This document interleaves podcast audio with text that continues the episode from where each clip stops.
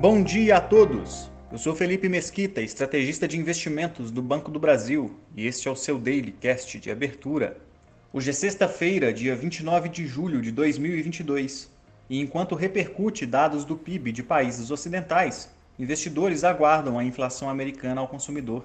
Nos Estados Unidos, os mercados acionários avançaram, mesmo com a leitura preliminar do PIB do segundo trimestre do país vindo em queda de 0,9% na base anual apesar de aumentar a probabilidade de uma recessão na economia americana, permite também prever uma desaceleração no ritmo de aperto monetário por parte do Fed, uma vez que as medidas adotadas já passam a apresentar resultados nos indicadores econômicos.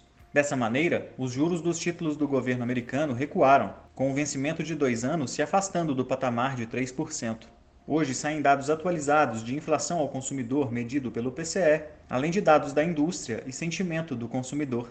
As principais bolsas asiáticas fecharam de maneira mista, após autoridades da China reconhecerem que a meta de crescimento de 5,5% para 2022 não deverá ser alcançada, reiterando ainda a política de Covid-0 para evitar a disseminação do vírus no país, mesmo com os impactos sociais e econômicos já observados.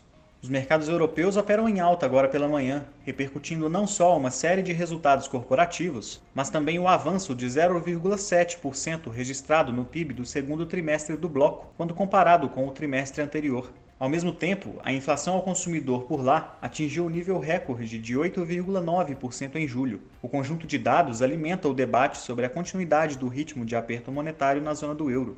No Brasil, o dólar voltou a recuar frente ao real e fechou cotado a R$ 5,16, em baixa de 1,67%. Já o Ibovespa avançou 1,14% e fechou acima dos 102 mil pontos. A reação da curva de juros foi novamente de queda, dessa vez com o vencimento de 2025 rompendo para baixo o nível de 13% ao ano. Na agenda doméstica, temos hoje a taxa de desemprego do trimestre até junho, além do resultado do setor público de maio. E na região, a Colômbia anuncia a decisão de política monetária, onde o patamar atual de juros se encontra em 7,5%. Ficamos por aqui. Um bom dia a todos e até a próxima!